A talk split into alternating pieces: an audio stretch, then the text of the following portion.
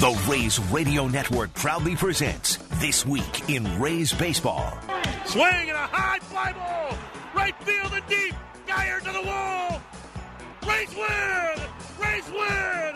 Rays win! Ji-Man Choi with a two-run walk-off home run. The Rays winning ways here at Tropicana Field continue. Coming up, we'll recap the action from this past week, take a look around Major League Baseball, and sit down for in depth interviews with the biggest names in the game. On the lineup, he pitches. Adames launches one way up into the air into left field. This one's got a chance. Turning Benintendi, Willy Adames with his first big league hit. It's a home run against Chris Sale. Here's your host, Neil Solondz. Welcome to our latest show. Good evening. On deck tonight, Brendan McKay on his rookie season. Jim Morris on the 20 years since the rookie's famous call up. Brent Honeywell on his setback and comeback effort. Plus, more September call ups on what the call means to them. Well, we continue on This Week in Rays Baseball. Our featured guest this week is Brendan McKay. And, Brendan, we certainly appreciate some time. How much fun has this year been for you? And have you pinched yourself at all and kind of thinking where you've been and how quickly you've come? Yeah, I mean, overall, this year has been a lot of fun had a lot of fun in Double A, Triple A, and then getting to make your major league debut all in one year. Went through a couple rough patches here and there, but I've talked to a lot of guys, and they say that's just part of it. You know, it's going to get better. You're going to have your bad days, you're going to have your good days, and they're going to even out. Hopefully, you have a lot more good days than you do bad. And then on top of that, a lot of guys that I've played with, Double A, Triple A, have slowly moved up to some guys are in Triple A that I've gotten to go back and play with when I've got option down, and to see some guys I play with in Triple A get to make their major league debut too. It's awesome. I love it, and it's what you live for. You get to see guys that you've been with for a couple years or even just a couple months grow with you as well and get to play together more. Things have moved fast, but what's been your best moment or moment so far? Everything, honestly. It's just been a great year overall. Getting to be up here and be in a ball club, be on a ball club that's right in a race to make a playoff push, and we're playing a lot of good baseball at, at the right time, and it could only get better from here. You're not a person who shows a whole lot of emotion on the mound or even off the field. Has that always been the case, or when you were a kid, did you have to learn to control it? Or, and who in your family's kind of like that personality wise? I think it comes and goes at times. Definitely when I'm pitching, there's a lot less emotion. Um, I try to just stay as even even as I can, not try and get too pumped up after a good inning or having a, a, sticky situation with guys on base and you're trying to not let them score and ends up, you know, you don't let them score. I try not to get too psyched up about it. So then when you go out back out there, you're still riding that emotion. Things could get out of whack for me. But like it really just all depends like what kind of mood I'm in. Like if there's a if you're kind of in that happy mood one day in the clubhouse, you might get a little bit more free and have some fun or have some fun during the game sitting on the bench with some guys.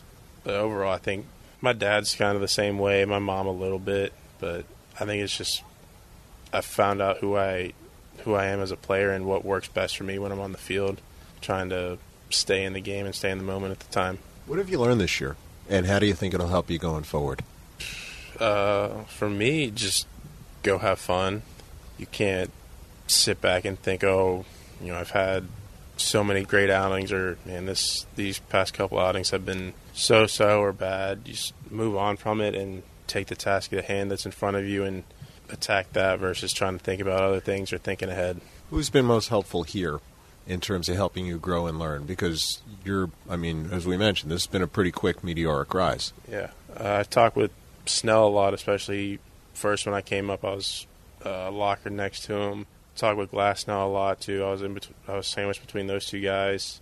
Banda, I talked with him a lot when he was in uh, AAA, just getting to know him and we kind of meshed real quick and in our personalities we got to talk a lot and Charlie's talked to me a little bit, Zunino, Travis, just guys that I've worked with a lot, obviously them being catchers and stuff, but just other pitchers that I can pick their brains and see what they've gone through and how they can give me any advice to better myself, not as a player but also as a person too. How are you feeling physically at this point? We know you had a very short stint on the injured list and um, I know how important it is for you to want to be on the field all the time. Yeah, physically, you know, it's a long season, so you've got your your body aches, and you may not feel the greatest every day. But for me, I feel as good as I can in September, making a late put, playoff push. You roll with the punches and do whatever you have to do off the field to prepare yourself for you know when your name's called.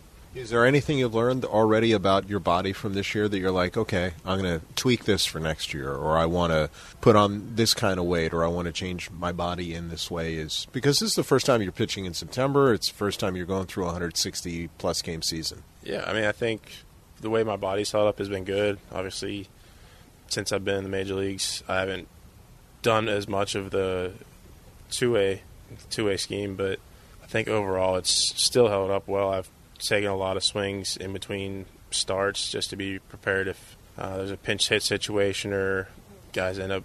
You hate to see it, but somebody gets injured, and you, you need somebody to go in there and fill a spot just to be prepared. So I think overall I felt just as good as I can. I wouldn't change anything. Maybe just focus a little bit more on some minor things to prepare yourself for next year. You mentioned the hitting, and I know how how much you want to do both. Have you thought and have you talked with the Rays at all about the possibility because you didn't get a ton of at bats this year, and it seemed like you got better as you went from moved up from double to triple A. About even going and saying, "Hey, I'll go to Mexico or I'll go to Puerto Rico and I'll get 150 at bats or whatever it is, and just hit for the winter, just to kind of play some catch up, so you feel you've gotten enough of your at bats." We haven't discussed anything yet. For me personally, I'd I'd rather take that rest just with how much you do th- throughout a season and the wear and tear on your body. I think for me, that rest gives you that time to relax and time to get away from the game and focus on other things. So then when you come back in uh, December and January, start really ramping up for another season, you're you're f- truly clear of everything. You're focused and uh, ready to go. You, this road trip, you take on the Angels. Um, will you have the opportunity, or is it important for you to have any kind of conversation or exchange with Ohtani? I know that he's wanted to uh, have a conversation. We've just never been able to make it happen. So I'd, I would love to do it if it's available, and obviously he's willing and um, we have time for it. I'd love to do it just to pick his brain and see what he's about. I've gotten a, uh, I believe when I was in Japan my sophomore year of college, we played uh, the Japanese team, and I'd heard about him. I I had seen like commercials all over the place of him doing uh, something for uh, sports supplement on TV, so I knew the name and the face. But to actually get to talk to him and just see what what he's like and any uh, any advice or anything you can ask him, that'd be great. Is there a big question you would love to ask him? You mentioned just you know to get to know him a little bit, but is there anything in particular you want to know because you're both trying to do something that's very unique in this game? I would probably just ask him how he handles it, what he does with his schedule. Not saying that you know you're going to adapt to his schedule. You're you're your own person, and his schedule may work good for him. It may not work good for you. But just to see what he does and how he handles it, and if it can give you any idea of how to alter your schedule to fit you um, in a way that it makes you comfortable and ready for every uh, every fifth or sixth day every pitcher has moments where they go through tough times. Do you think it was beneficial to finally have some sort of I don't know if I'd call it struggle. Two starts is not, you know, it's not a month, it's not two months, but to have some stretch where you didn't perform, that'll help you going forward. Yeah, I mean, it it sucks for you as a person. You're like, what am I doing wrong? Trying to think back, and it just frustrates you as a competitor. But I think it's good to kind of set you back, and somebody outside outside of you is seeing something that potentially could be off in your delivery or your mechanics or something that you know you sit back and you talk about it, and then you get back into it doing some some drills or just in your bullpens working on it to get it back to where it needs to be, and it, it's beneficial for that way. When you're not playing, because we see someone who's stoic and who's very focused on the mound, what do you like to do, and what makes you smile, enjoy yourself, laugh? Uh, I like to play golf uh, as much as I can it's tough during the season. We don't get many off days.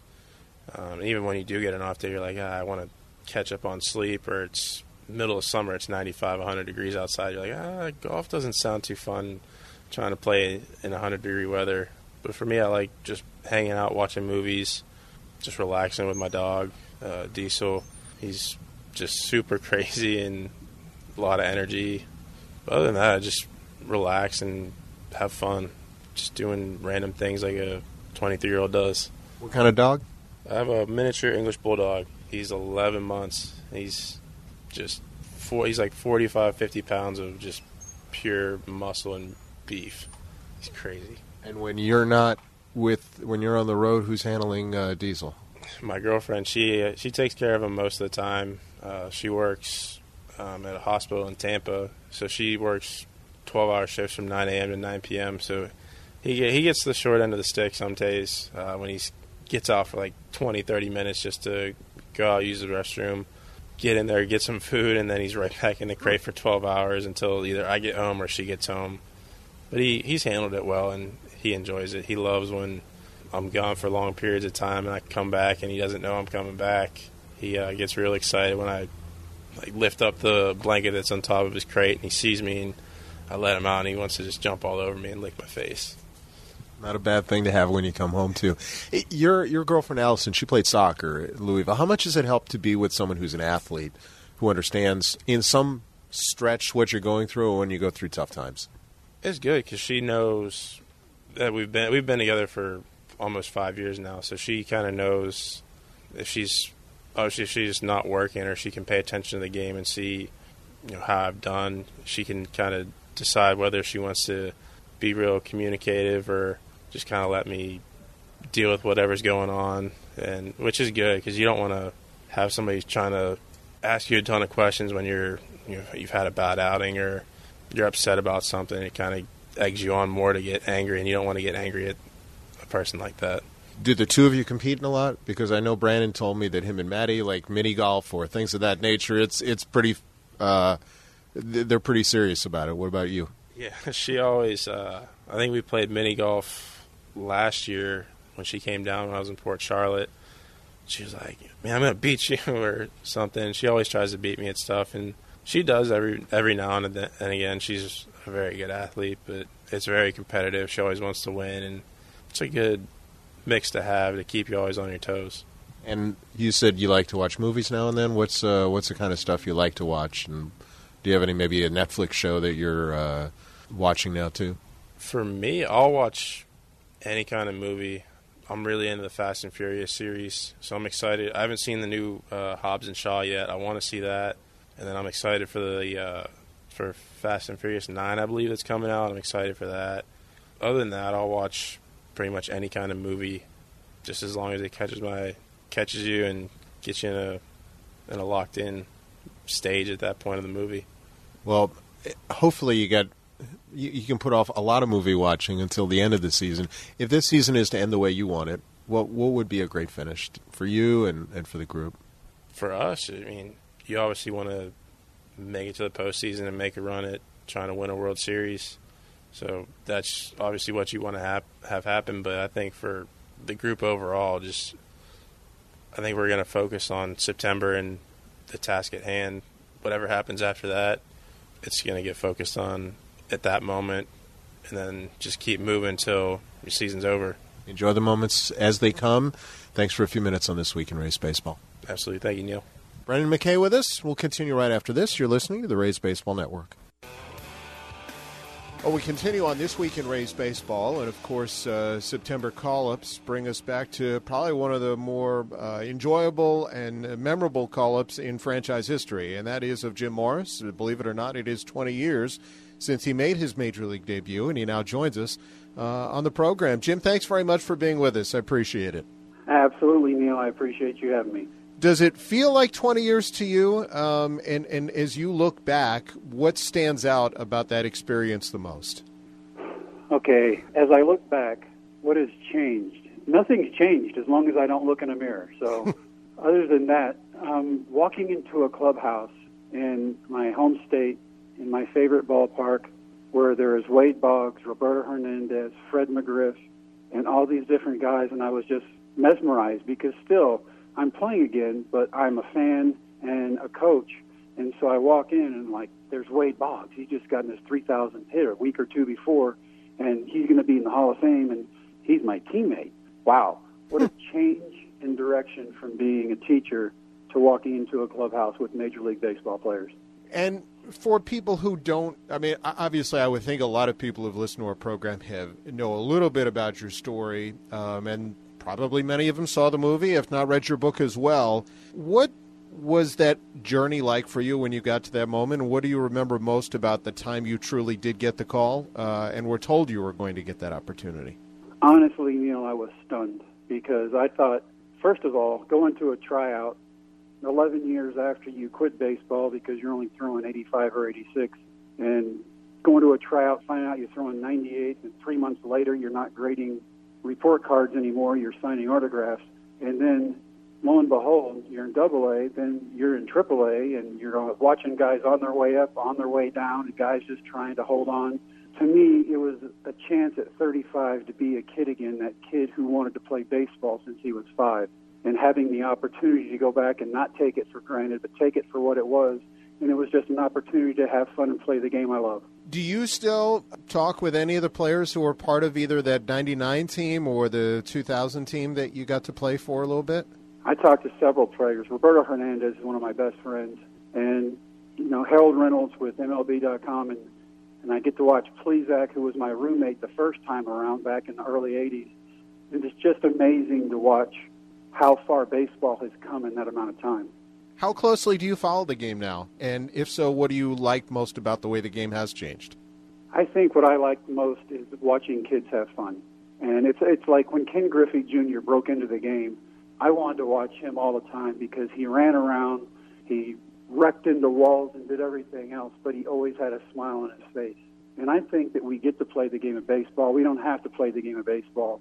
And so to be able to get to play it at that level against those people at that elite level is just amazing to me.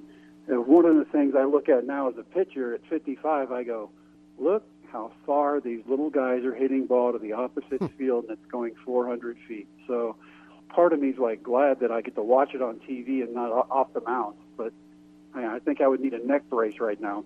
Jim Morris with us again on this week in Rays baseball. And Jim, I'm kind of curious too um, about your take on the portrayal of you. Uh, I would imagine more people have seen the movie, no knock, than read the book. That's just the way the, the visual society is today. Were you happy with the way everything was portrayed? And what was most different about what happened in real life versus the way the movie portrayed it? You know, one of the questions I get asked the most as I've spoken across the world is, did the radar gun on the side of the road actually happen? and my, my, my answer is, you know what? I taught science. I did all this stuff. I'm science minded. But it took our screenwriter getting out at a st- sign that I'd seen for two years straight, throwing a ball at it, lighting up, and I'm sitting there going, and I'm a science teacher. That's awesome. I didn't even know you could do that and they put it in the movie. Dennis loved filming that scene on the side of the road, and it was just a great add-in to let everybody know that I had no idea how hard I threw until I got to the tryout. The movie is really incredibly accurate, 85% accurate, and you small things are changed, but that's just to make Texas Texas, small town Texas. You play football on Friday, you go to church on Sunday, and if you can squeeze baseball in somewhere, you do. Now, baseball's gotten bigger over the years, but back then you know, it was football in church. And probably still is to a point for a lot of people back there. Yes? It is to, you know, and if some people around the country found out that there are places in Texas that have $70 million high school football stadiums, I think they would be aghast at the way the amount of money is being thrown around for high school football. But baseball's catching up. Were you, um, how much did you converse with Dennis Quaid before, after, and how happy were you that somebody like that, of that ilk, pay, played you? I was extremely happy that Dennis Quaid got to play me. It was amazing because the first time we went met was at Dodger Stadium right after he had signed on to do the movie, and he's standing next to me on the mound, and he's following through with everything I'm doing. And I turned around at one point and I go, "What are you doing?" He goes, "The same thing you do." And I said, "I do not do that." And then I started to do something, and sure enough, I did it. And you know what? He's an actor for a reason. But it, it was amazing because after that, we went to his house in Brentwood and we're playing catch in his front yard. And a high school teacher from West Texas playing catch in Dennis Quaid's front yard.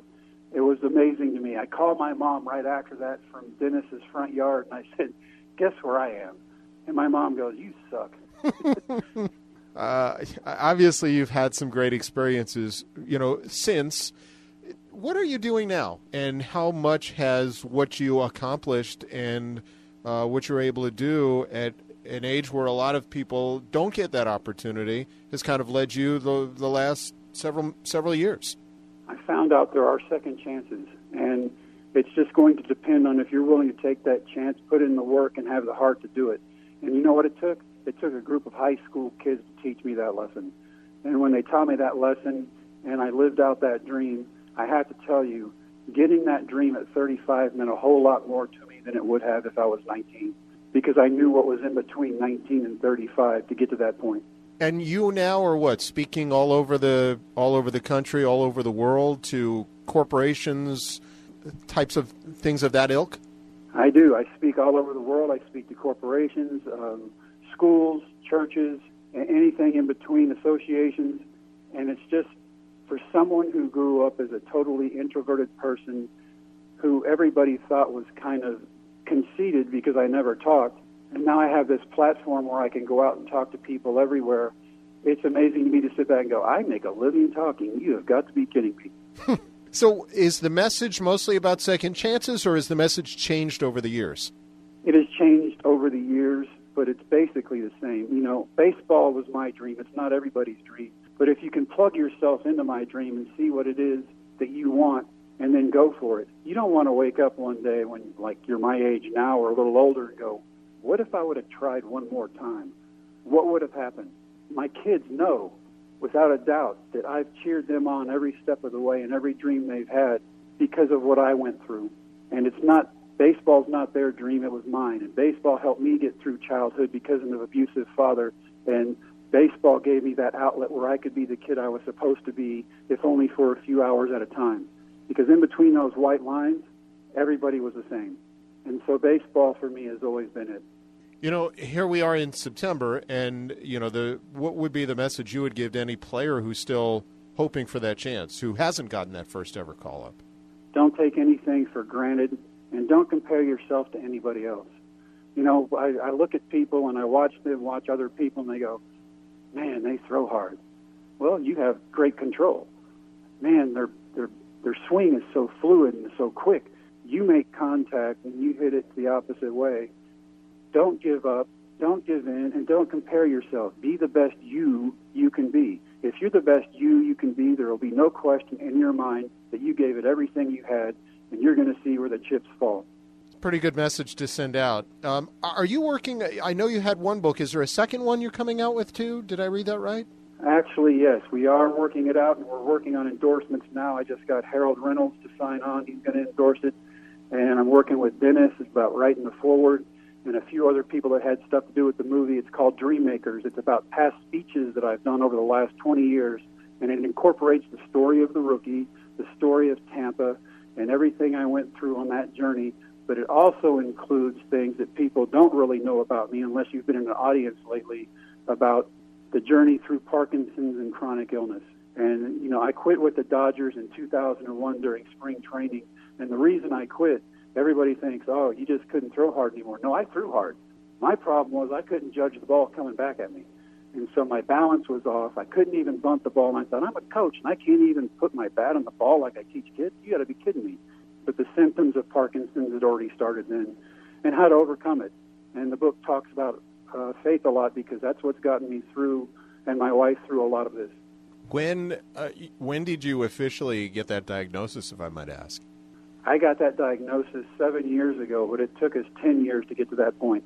And I, I guess obviously you now can build almost a, a second effort, which is, I guess, awareness of what to look for, too, right? Absolutely. There are things, and I found out that even Parkinson's, everybody associates it when you look at Michael J. Fox and the shaking and everything, but that a lot of that is medically induced. The medicine didn't take with me, and I had to have a procedure called deep brain stimulation where they put electrodes in my brain and so electricity is my medicine. But I will tell you this because of my faith and because of the prayer warriors I have around me, I have not had that machine on in over a year and I show no signs. I can smell, I can taste, I don't trip, I have perfect balance, I'm exercising again, and we never know what it is we can overcome until we make up our mind to overcome it. It's an awesome message, and it's awesome to hear that you're doing that well health wise. Thank the, you very much. Uh, of the many companies that um, you have reached, that you've touched over the years, are there any speeches, any moments, any conversations that, that have stood out um, since uh, your baseball career? Absolutely. I'll give you two examples because I know you're on the radio. Um, one was Faith and Family Christian Day at St. Louis and Busch Stadium. As they were building a new stadium, I still did this in the old stadium. And I can remember being out after the game talking to 25,000 people in a baseball stadium about my journey back to the big league. And while I'm doing that, I'm looking into the dugout at my girls who were very small at that time, and they're hanging on Albert Pujols like he's a jungle gym. And so I'm, I'm trying to talk and not giggle at the same time. And the next one I did was in San Diego. It was a it was a speech with a bunch of scientists who are geneticists. And part of my speech, I talk about my faith. I don't push on anybody. I just say what's worked for me. But after my speech, these geneticists who I had to sign an NDA or non-disclosure agreement to talk to because I couldn't say anything that I had heard that they were talking about. They kept me, and I missed my plane because all of them wanted to talk to me about my faith. And I thought it was amazing that a group of scientists who want to see everything put in equation wanted to know what I thought about faith and how it worked for me. And I, those are my two most memorable speeches. Good stuff. Two other things I wanted to touch on with you. Do you miss teaching? Is one. I do miss teaching. I just have a lot of people tell me I have a bigger classroom now. And what was it like? Because he was such a big part of this organization for nearly two decades before uh, becoming the bench coach or, or one of the coaches now with the uh, the Twins. What was it like when playing for Bill Evers before you got that call up? it was funny. I'll give you one story. We were in AAA and we were in extra. It was like the 15th inning, and I'd thrown two nights in a row.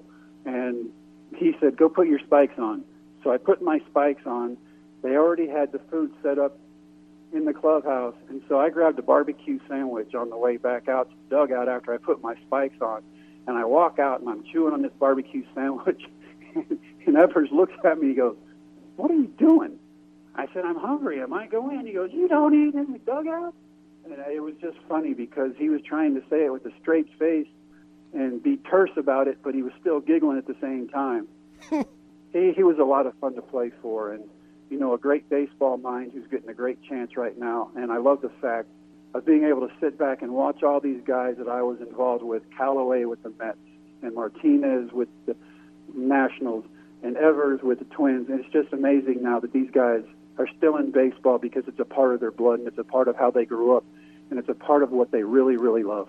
Well, in a lot of ways, it's obviously what you do too. It's just that you're not doing it on the field, you're doing it in the game of life. And we certainly appreciate all of your time and wish you continued success.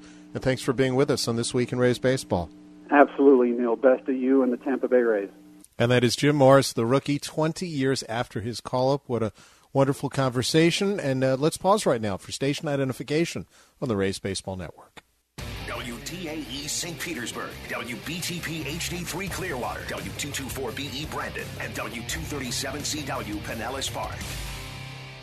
Coming up, it's Brent Honeywell and his setback and comeback, plus more September stories and call ups. You're listening to This Week in Rays Baseball on the Rays Baseball Network. Welcome back to This Week in Rays Baseball. I'm Neil Solondz. You know, entering this year, I think many Rays fans were hoping that Brent Honeywell would play a major role for Tampa Bay down the stretch. But unfortunately, a setback from Tommy John surgery prevented that. In late August, I sat down with Brent to discuss the setback, which began in May with a nerve issue. I went and saw Dr. Andrews about it, we did some things about it. Came back, I was good. Took my two weeks off. Uh, after I made, see, I made the start. I made the start in Fort Myers and felt good. But then after afterwards, it was after the interview and everything, I noticed that my grip strength kind of went away. I'm like, man, that's strange. Like, I mean, I guess I didn't really notice it when I was healthy, that if it happened afterwards, but I know after sign, after pitching, it was real tough to sign.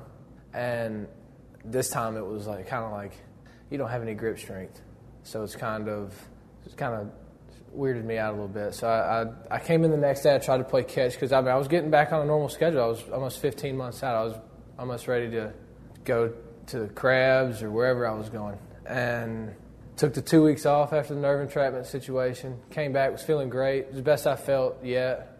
Um, was playing catch. Threw nine pitches and every one of them were right where I wanted to, and I was like, dude, this is this is how I'm supposed to be. This is where I'm at. Like I'm I'm back. I'm I'm back to being Brent Honeywell. I'm about to get back to pitching, and then all of a sudden on the tenth pitch, I just I felt and heard the biggest pop I've probably ever heard. Real deep, like break sounding. And I went straight down. My brother drove through the night. He came down. He was so excited. He was so excited to see my pen after I felt good because once I, I had a, I had a, uh, basically like a carpal tunnel injection, and it made me feel like new again. Like I mean, that was the whole issue. I, is what I was that I was battling was that. And after I had that, immediately once I got off the table, I was like I felt normal, right as soon as I got off the table. And my brother was excited, I was excited, and I was throwing. I got I think I got to my I got to the tenth pitch, and it just it popped off, and Dog was there, AB was there. There was a lot of people there. A lot of people were excited for me, and I, and I can't thank these guys enough, especially the players that have been with me throughout the whole thing, especially this one.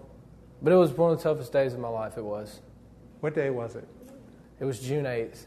June 8th, I had surgery June 10th. And I went down, and I didn't really know what to do. Uh, I just told Joel I think I broke my arm. And I think, I, I mean, I, had, I was crying. I, mean, I thought, I, thought I, I knew for a fact that my season this year was done anyway. And I just didn't know where to go from there, like at that point in time. And once my brother walked over to me and basically kicked me in the tail and was like, "Look, man, get up, get up, get cut open, a couple days, and go back to work." And I was in the clubhouse. Took me, Joel took me to the training room.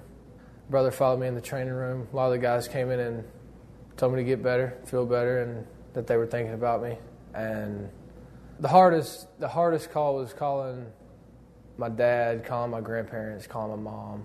Those were those were the hardest calls, and I just looked at it like, you know, it's another, it's another big league camp. I'm not going to be full go. Like I don't, I don't, I don't even know like what I'm going to be doing this spring training, or I don't know what the timetable or if anything is. You know, we haven't even discussed that yet. But it's like my third major league camp. I'm not going to be full go. I'm not going to have a chance to make the team. So it's like, what do I got to do? you said the calls were tough. Why were they so tough for uh, you? They were tough because, you know, by the time I did that, I was supposed to be pitching in the big leagues already. I mean, that's just that's just who I am. It's how I am. They were tough because of the 14 months I put in. I did a lot of work in those 14 months, and being here, it's not it's not easy. Joel Smith's a big help to me. Uh, Joel Smith is the main guy that I deal with. And Joel basically said, look, strap it back up and just get back to work. Go in and have surgery done. We'll be, be ready to go. And then, you know, I got, I'm tired of telling people I'm not to be able to pitch this year. I'm tired of telling people that. I'm tired of telling people, oh, hey, you know, I'm, I got hurt again. I'm not labeled as injury prone. I can't be. This is a freak accident. It's like one 410 or something like something crazy like that. And I'm not injury prone. I'm a pitcher that throws hard, that has good stuff, that can throw strikes. I'm a I'm a pitcher. Stuff happens, and the hardest the hardest thing is, I said it last year. It's hard watching them struggle up there because I know I can help them. I'm supposed to be there. Like that's where I'm supposed to be. And after after this second one, I knew like I'm supposed to be in the big leagues, and that's why it was pretty hard. You know, I, I thought I earned my way to the big leagues three years ago, and I, and I I didn't. I don't think I know I earned my way to the big leagues three years ago. I mean, I've it's tough. That's the hardest part. What have they What's your last 10 weeks been like? Sure, what, about 10 weeks out from, 11 weeks out now from? Yeah, I'm like 11 weeks out. It's been strange because it's, it's different than Tommy John. Tommy John was, Tommy John was a lot harder than this one. And I want people to understand that this right here, what just happened, happens to younger, happens to younger kids.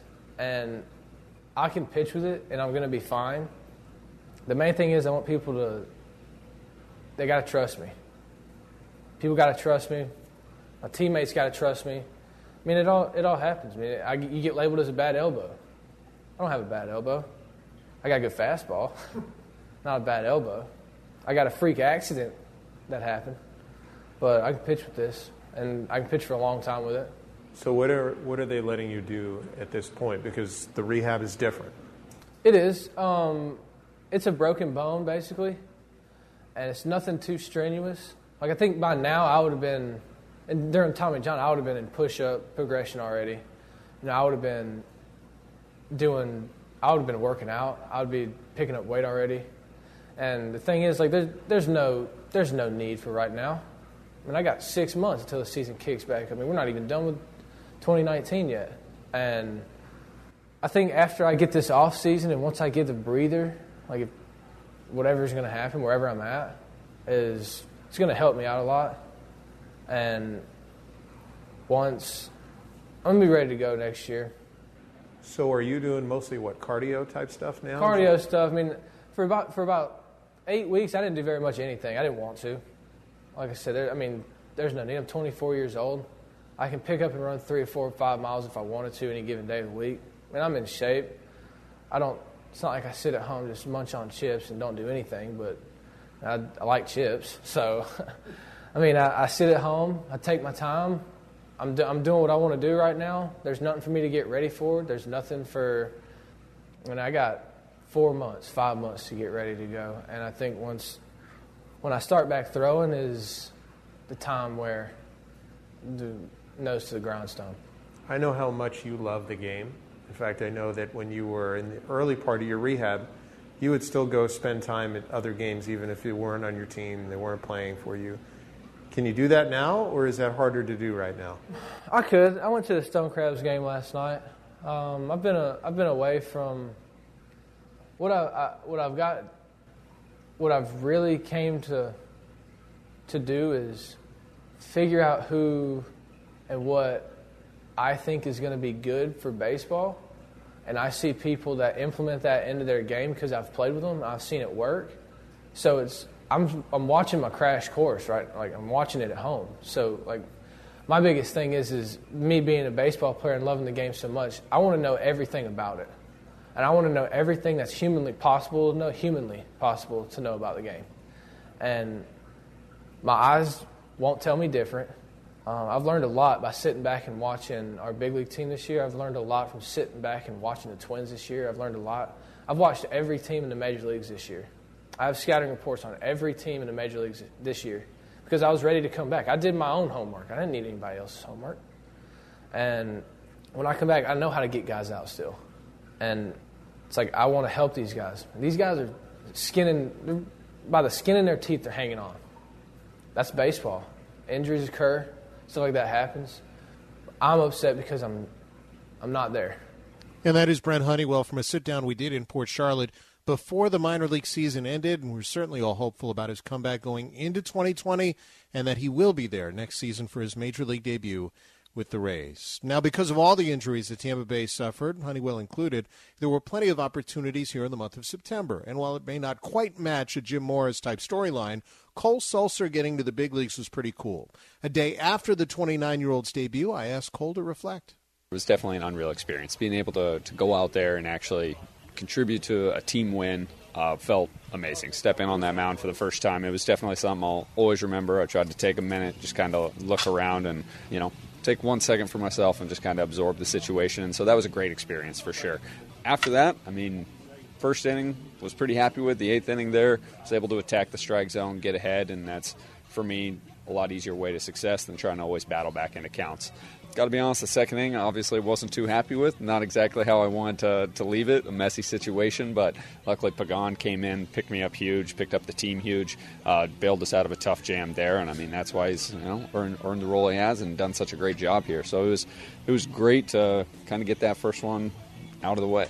You mentioned soaking it in. What will be your biggest takeaway memory from that experience since you waited a while for it? Oh, I mean, tough to say. I think just the view from the mound itself, like stepping on that mound and being able to kind of look around the stadium for, for one second and feel like, okay, I'm uh, on a major league field, contributing to a, a, major league organization. Something I've always felt like I can do. But to actually be able to say now I've done it is uh, a great experience, a great feeling for sure. Did you? Who was here beside your dad, your brother, and your girlfriend? Yes. Um, so my girlfriend actually had to head out of town, but my uh, so she was here for the first few games. I didn't didn't get in, but she was watching from home. But uh, my dad and my brother were here, uh, as well as my brother's girlfriend, and then actually a college buddy of mine who uh, actually works for the Blue Jays organization. He was uh, here watching as well. Just to reflect on the journey that you've been on too, and what all of this meant, and how how how meaningful is it based on what you've gone through?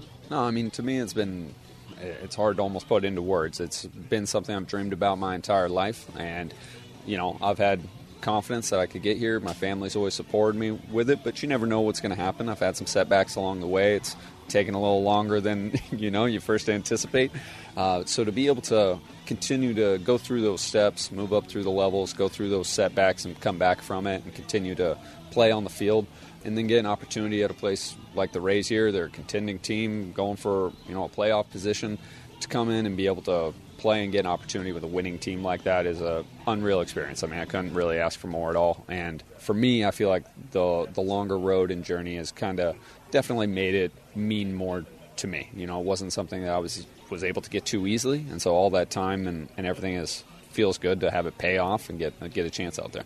And lastly, of the moments you know you obviously had a lot of hurdles. Were there moments where you considered, hey, maybe it's time to go? And, and if so, what pushed you to keep going? Yeah, I mean, it, I'm not going to lie, of course, it crossed my mind. Uh, a couple, you know, arm surgeries, that sort of thing. When you're sitting there rehabbing for a year straight before you're being able to get back into the game, like it, it crosses your mind, especially when you're in the minor leagues and I have my education finished, so it's like, okay, do I? Is this a sign for me to hang it up and go find something else for for work?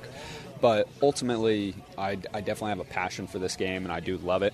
And even though those setbacks, they were a bummer, they kind of were also a way for me to reflect, like, okay, how much do I really want this game? Is and for me, that all that time is it was 100% worth it to put in the time to rehab, to put in the time to get healthy, and so I always wanted to continue to chase that dream. And ultimately, for me, it kind of came down to something me and my dad kind of always talked about it, and kind of would say it in a joking way, but he'd say, you know, when you're 55, you can still have time to be an engineer. You're not going to be able to play baseball when you're 55. So if you're going to do it, take your opportunity now. Try to play for as much as you can or how far you can go and see what happens. And so that was always nice to be very encouraged by my, my parents, my brother, my sister, my girlfriend, and all of them. And so that made it easier to keep pushing through those things. And ultimately, it was a great turnout. Well, that's Cole Sulser in his major league debut as he battled back from two Tommy John surgeries and made his major league debut at the age of 29. Now, that first opportunity came a day after that of Kean Wong and a day before Wong's first major league hit. And now that day, he had a pinch hit single for a first hit, and I asked Kean how many messages he received. Oh, man, uh, I checked my phone. It was 99 uh, requests and about 105 in my inbox. So I had to go all through it this morning and last night and, you know, just text everyone back from Hawaii, let them know, you know, I'm appreciative and – you know, just happy, happy it happened. Were there any that stuck out? Any that surprised you? Anything that were really touching? Um, no, you know, I knew I knew a lot of people were going to hit me up. You know, I had a I have a lot of uh, good friends um, in Hawaii, a lot of family in Hawaii, so for them to hit, uh, reach out to me and tell me congrats, it's a big thing for me. Did you have a nice moment with your dad afterwards, and did you get him the ball? Uh, yeah, we had a nice moment. We went out to dinner. Uh, we talked about it. You know, this is what I you know, dreamed of since I was a little kid, and for it to happen last night in front of him, it was awesome. And um, no, I haven't had the ball yet. They're putting it in like a frame with a picture and the lineup card, so they said it would take about two weeks, so it'll be awesome. What did that moment mean to you when it happened, and what was going through your mind during that at bat? Uh, going through my mind, I just wanted to get on base. You know, I know we are down one, and I was like, hey, any way to get on base, if it's a walk, if it's a hit, I try to bunt. I was like, that's part of my game. I'm going to do it. So um, just get that hit in front of my dad. Like I said, it was dream come true, and you know, I, it was his dream too, so it was awesome. And Rowdy was good to you over at first base, I guess. Yeah, Rowdy was awesome. Uh, he told me congrats. He gave me a big smile, and you know, because I played with him uh, throughout the minor leagues, and he saw what I've been doing in the minor leagues, and you know, he was happy for me. Did it especially mean more because it came in a win? I know how much you have valued winning coming through the Rays system. Yeah, you know, I feel like baseball is all about winning. You know, I'm here to help the team win as much as possible. If that's for pinch hitting in that kind of situations, or coming in for defense or pinch running, you know, I'm going to do whatever it takes to help this team win because I know what they're going for, and you know, like I said, I'm just here to help. What did Brady mean to you this year too? Because uh, obviously you had, you know, you had good years with Jared, and you had a good year with Durham. This year, your best year. Yeah, um, you know, Brady's been there since day one. You know, he's been talking to me and through the ups and downs, and you know, I consider him like a second dad to me. He took me under his wing and he showed me the way, and you know, he made me the player I am today. Good stuff from Kean Wong. He now has three hits in the major leagues, and he battled through all that after seven seasons in the minors, where he played in more than 700 games to get that opportunity. Now, for Kean Wong, his story and that of Cole Sulser really are what make September call-ups special. Now, Austin Pruitt, he was up before September call-ups, but really his start to begin the Cleveland series on that last homestand arguably got a nine and one run going at Tropicana Field started. Uh, it's pretty cool, yeah, to kind of to help the team kind of maybe move into the right direction is, is always a positive and a, and a good feeling. You've contributed in a couple of starts here. What is it meant to get the chance to start again um, and have more of a regular schedule? Yeah, no, it, it man, it means a lot. It means everything. Uh, yeah, it's kind of nice to kind of get the chance to get the. I'm, not that I haven't had opportunities before, but uh, but yeah, no, it's always nice. It, it just kind of helps helps you prepare for, for the next next time you go out there. I remember when you came up with the group in 17 and you had that big start in Houston in front of your family. Where does kind of what you're doing now in a playoff race rank in terms of your moments? Yeah, I was going to say the, the one in Houston kind of takes the cake. That was that was pretty cool, but uh, but not not to say that this can't you know overpass that. But uh, yes, I mean we're, we got some pretty big games coming up, and it's kind of exciting to be part of. What has allowed you to stay um, to do as well as you have and how much has it meant to not have to worry about anything now? Because you know you were here for a day at a time, two days at a time, and then you know in out. Uh, that's not easy mentally. Right. No. It, yeah. It just kind of get a little bit more comfortable, knowing you know whenever you come back to your chair after you throw that you don't have to be looking over your shoulder wondering if you're going to get the tap. Um, but no, just really just as far as uh, as far as preparing for the next one, it, it, just makes you a little more comfortable and makes you a little more prepared for for the next uh, team that you see. And I think I talked with you about this in the spring um, as you became a dad. Has this all been kind of motivation, and how much has it helped too um, in kind of handling everything, you know, with the worry, you know, the up down, all of that stuff? Yeah. Um, it it has been a little bit of it has been motivation. Um, I mean, I I, did, I, don't think that I needed any more motivation to kind of stay in this game and to keep playing, but uh, yeah, she she definitely has has given me a little bit more. Um, yeah, as far as going up and down, you know, I didn't get to see him as much as I would like to, just because I was never in the same spot for, you know, more than a week or two or something like that. So they, for the most part, they stayed home. Um, but yeah, no, it, it, has been incredible having having her, her, her, you know, my little my little girl and my wife, and it's been it's been great. And physically, is there any tweak that you've made this year with your stuff? I know the last couple outings you've looked especially sharp with your slider. Um, not really. You know, I just kind of you kind of feel things out. You're kind of looking for things, something that feels comfortable, and then you know at some point you finally kind of find something that works and it's repeatable, and you can kind of do it over and over again, which is you know which is huge. And but I mean, I, I wouldn't say. I, I, think I just found something that I'm able to kind of repeat and I don't know, keep doing it over again. I don't, I don't know. And that's Austin Pruitt. Well, whatever it was, Pruitt allowed just one run in two starts at the last homestand, covering 10 and a third innings. That one run came on a Bo Bichette homer, and on this road trip so far, three and a third scoreless. And special thanks to Austin and all the guests on the show today, including Brendan McKay, as well as the rookie Jim Morris, Brent Honeywell addressing his rehab situation, and also September call-ups like Cole Sulser and Kean Wong. And with the season continuing for Sulser, Wong, and McKay, I do want to congratulate the Rays minor league players, coaches, and staff as all of their seasons came to an end. Five teams ended up making the postseason while there were no championships the organization had the best winning percentage among all major league organizations. So kudos on that end because it certainly is a team effort. If you ever have something you do want to hear on the program, all you have to do is tweet me at Neil Solondz. Next week, we'll hear from Mike Brosseau and a whole lot more, including some Rays players that are going to the Arizona Fall League. For my producer, Derek DuBose, Neil Solondz saying stay tuned. The pregame show is next. You're listening to the Rays Baseball Network.